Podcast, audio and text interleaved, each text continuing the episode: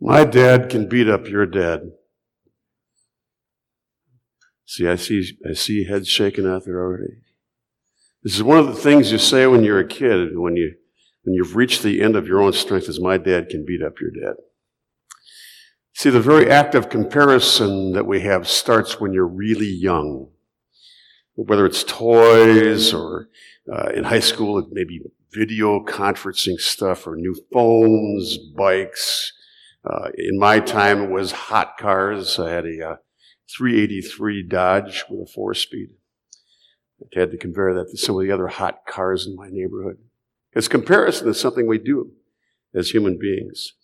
Inevitably, it leads to us either being humbled or proud. There's a whole branch of social science called social comparison theory. It says that we, we try to make ourselves look better by comparing ourselves to other people. And the theological implications of that are amazing when you start to think about us comparing ourselves to each other. The truth is, we spend a lot of times doing comparison, and it can get us into a bunch of trouble.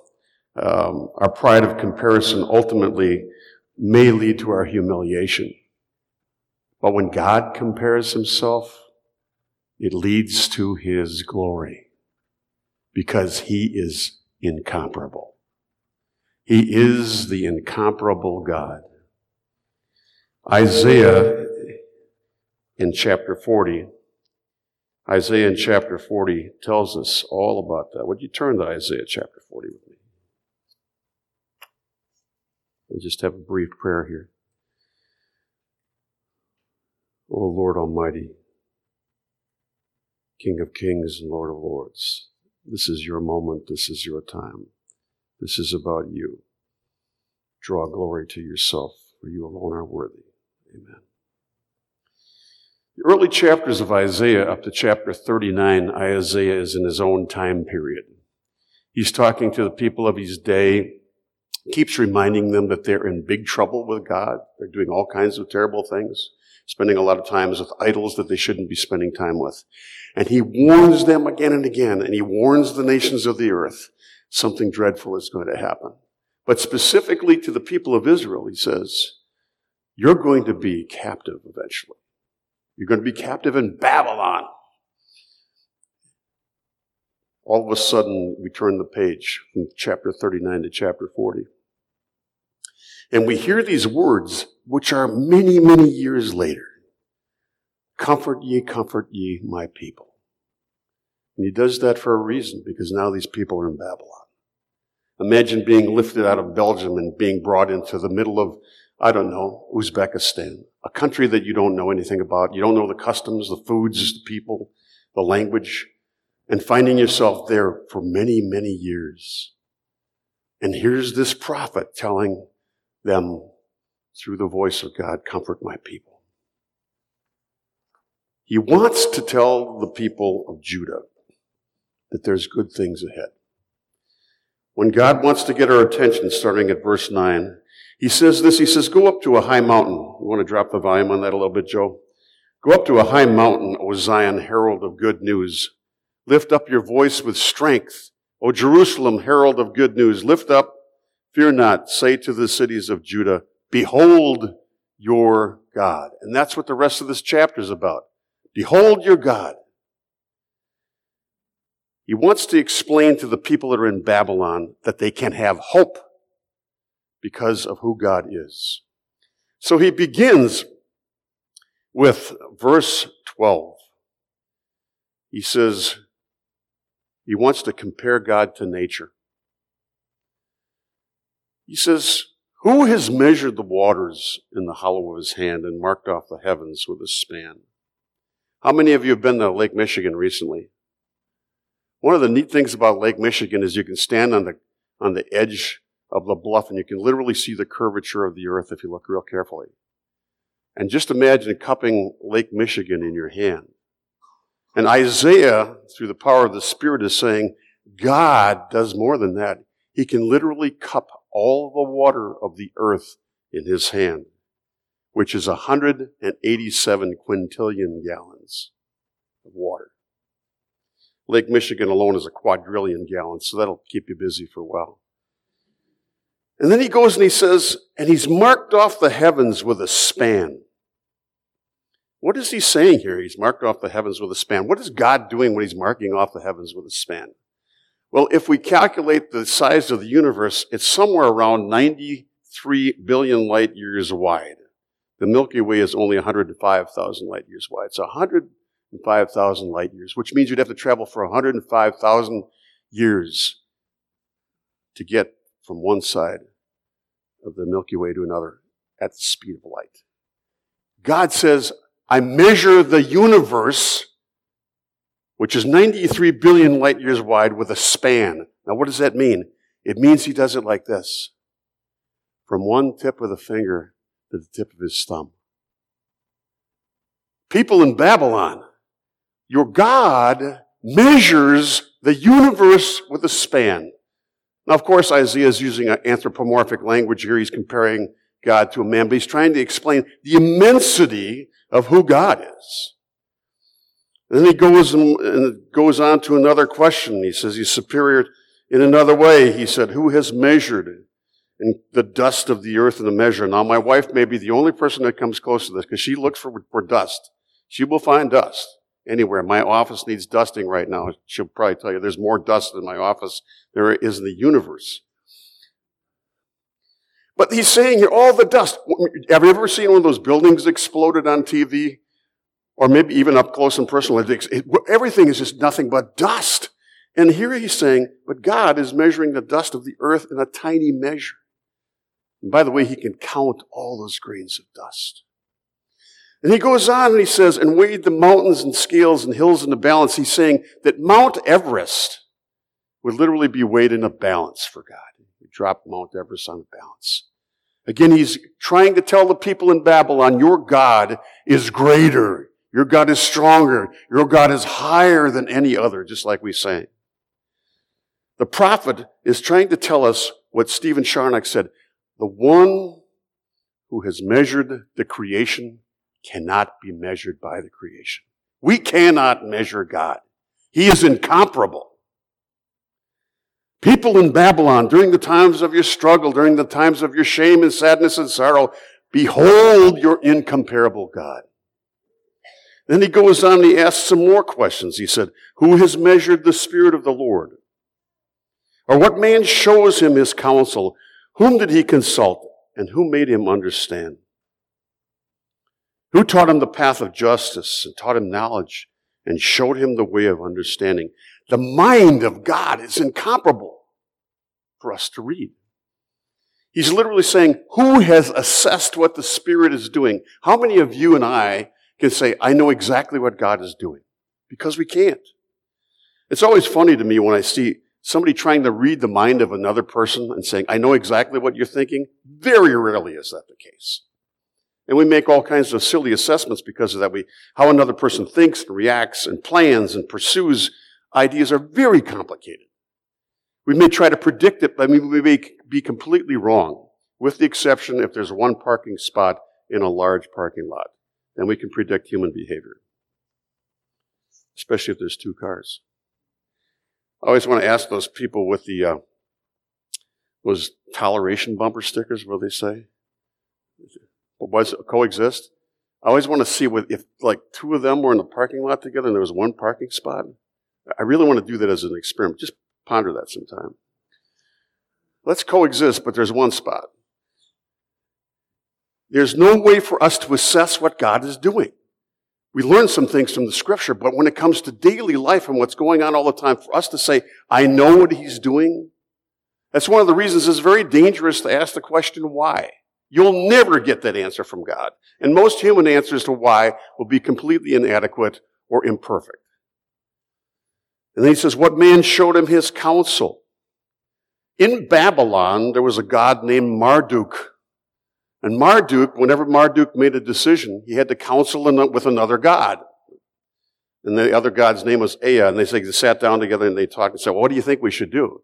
Well, that's the whole purpose for this passage is for God saying, who will you compare me to? I'm not like these other gods. We often want to give God advice, right? I mean, in your private moments, right? Lord, I have a suggestion for you. We can't give him counsel.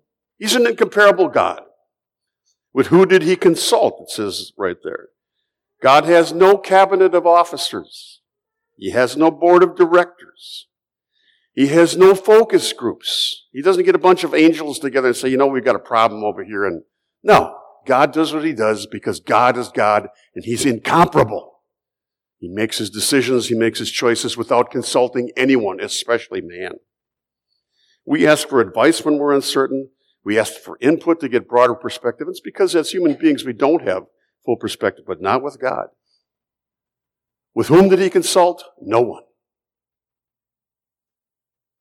Who made him understand? In the Hebrew, it literally means to gain experience or to learn or, to, to gain knowledge. For us as human beings, I'm, I'm thinking even in my own life, it's taken me years just to learn how to do certain things, to develop insight, to understand what's going on, to make judgment calls. Those things are very difficult. It takes a human being maybe 50, 60, 70 years to be able to just say, okay, I think what's, I understand what's going on. But who made God understand? No one. He's incomparable.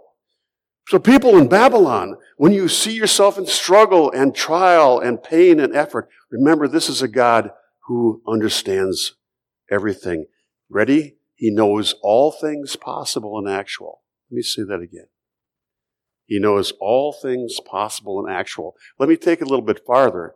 One of the old theologians would say he has an infinite understanding of his infinity. Think about that this afternoon while you're watching the Packer game. He has an infinite understanding of his infinite perfections. He's incomparable. He has always known and always will know all there is to know. The people in Babylon, when you're in struggle, struggles and trials, remember, God knows all. He goes on to say, looking at verse 15, Behold, the nations are like a drop in the bucket and accounted as dust on the scales. He takes up the coastlands like fine dust. Lebanon would not suffice for fuel, nor are its beasts enough for burnt offering. All the nations are as nothing before him. They are counted by him as less than nothing and emptiness. God manages the earth as he sees fit. And even if you read in Psalm 2, why did the heathen rage? The he that his sits in the heaven will laugh and have him in derision. The Middle East has been a hotbed of warfare forever. It's still going on right now, been going on for thousands of years. And it was true in the time of Isaiah when he was prophesying. Uh, the, uh, Judah had been attacked by the Assyrians. Their, their king Sennacherib came in in 701 and attacked all over the place. And there were just terrible things were going on until God asks this question Has any God of any other nation ever delivered his hand from the king of Assyria? Because at one point in time, God literally wipes out 185,000 Assyrians in one night. The nations are less than nothing to him. He will do what he will do because he's the incomparable God. He says the nations are like a drop in the bucket. That's where you get that phrase from. Those nations include the Persians, who were very powerful at one time. They include the Greeks. If you think about Greece today as a country compared to what it once was, I've been there. It's a country with great inflation, problems with unemployment. They were once powerful. They're less than a drop in the bucket to God. And yes, even America, even America, for us who are foolish enough to think that God is not moving America through history the way He wants it, we are very foolish to think that we are managing that. God is going to do what God is going to do. Mao Zedong was once asked, What do you think of democracy? He says it's too soon to tell. That's the sweep of history that God works with. America may be gone in 10 years under the power of God because that's what He wants to do, not us. He's incomparable. He goes on to say that idols cannot compare to Him. He says, Look, to whom then will you liken God? That question alone, to whom then will you liken God? Or what likeness compare with him? An idol? Craftsman casts it and the goldsmith overlays it with gold and casts for its silver change. He who is too impoverished for an offering chooses wood that will not rot, seeks out a skillful craftsman to set up an idol that will not move. They're just idols.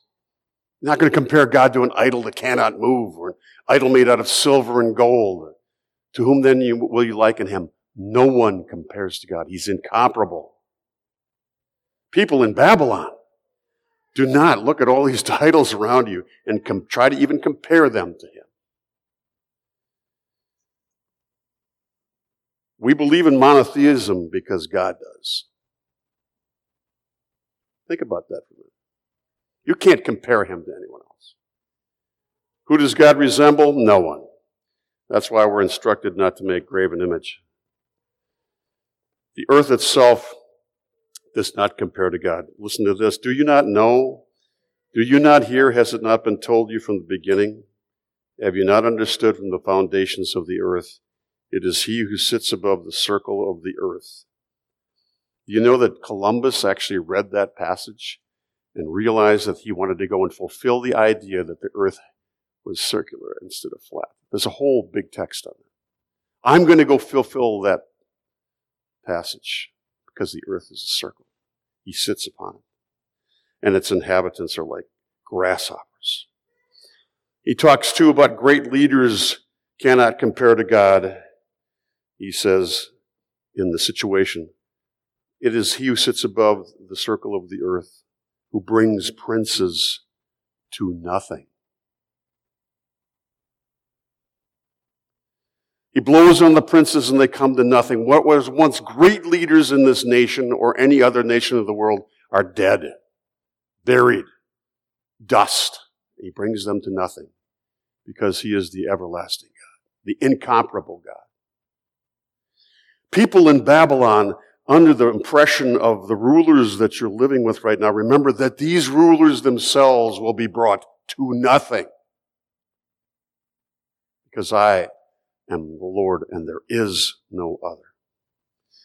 The universe itself cannot compare to God. Look at this. He stretches out the heavens like a curtain and spreads them like a tent to dwell in. He's the creator. Now, most of us would rather probably try to develop a universe than pitch a tent because pitching a tent can be a rather difficult process. But he says, The Assyrians are gone. I'm still here. Then he says that he knows the number of stars,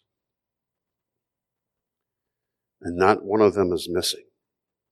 Look at verse 25. To whom then will you compare me that I should be like him, says the Holy One, the Kadosh? Who will you compare me to? This is God himself speaking.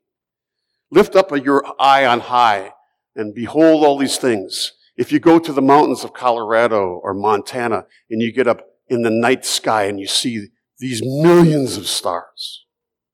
He says, I know every one of them.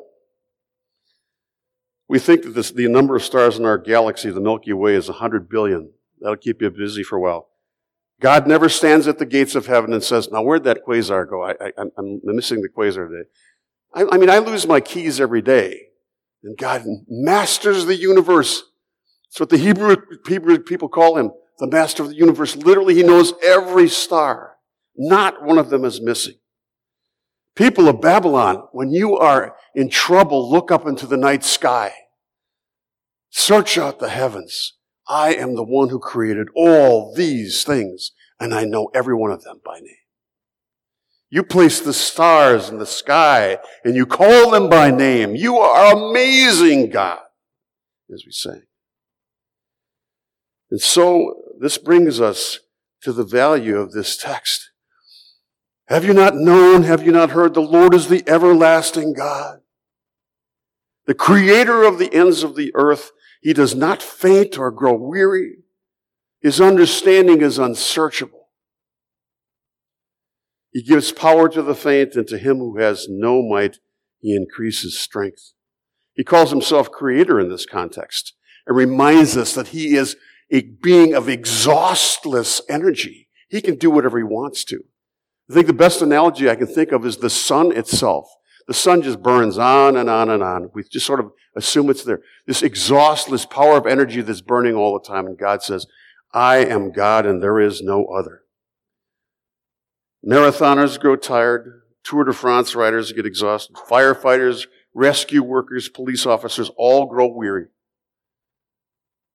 But whoever waits upon the Lord shall renew their strength.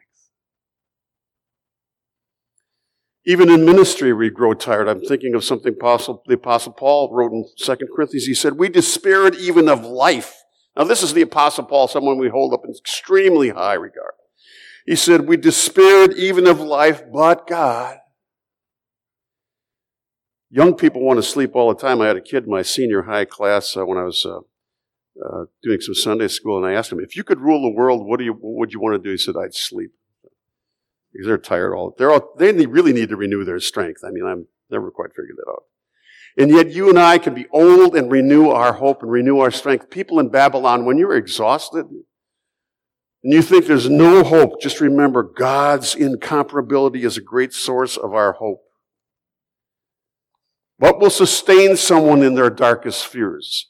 It won't be Oprah Winfrey telling you, think positive thoughts. When my daughter was dying of cancer, people would tell me over and over again, we'll send you positive thoughts.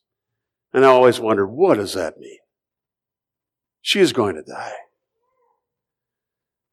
When she was given the grim news this year that the medical team could do no more for her, there were eight people in that room. There were doctors, nurses, and social workers standing around her, and she's laying in a bed, and she looked at them and she said, I know my Redeemer lives. That does not come from positive thinking. It comes from knowing the incomparable God to be able to say, I'm ready. I know my Redeemer lives. Behold your incomparable God. Folks, we are in Babylon right now. This is not our home. This is Babylon. This earth is Babylon. This is a dark place compared to where we are going. But we constantly turn in hope to a God who is greater than nature, greater than all the thoughts the greatest minds can think, greater than all the nations, greater than any idol known to man, greater than the great leaders, greater than the universe itself. In him I will hope. Paul says it this way, for we do not want you to be unaware, brothers, of the affliction, the affliction we experienced in Asia for we were so utterly burdened beyond our strength that we despaired of life itself. I remember who's talking. This is someone we hold up on a pedestal. This is Paul. He says, Indeed, we felt that we had received the sentence of death, but that was to make us rely not on ourselves, but on God who raises the dead. He delivered us from such a deadly peril and he will deliver us. On him we have set our hope that he will deliver us again. Isaiah tells us this. It will be said on that day, it will be said on that day, these words, Behold, this is our God. We have waited for him that he might save us. This is the Lord. We have waited for him. Let us be glad and rejoice in our salvation. If you do not know that Jesus Christ can provide you salvation, now is the time. Today is the accepted hour so that you can know this incomparable God. Don't die not knowing Him personally, for that would be a tragedy beyond imagination. You can know this God through Jesus Christ today. This is God incomparable. God incomparable. We are in Babylon, but one day we will go to the heavenly Jerusalem and see him face to face. Let's pray.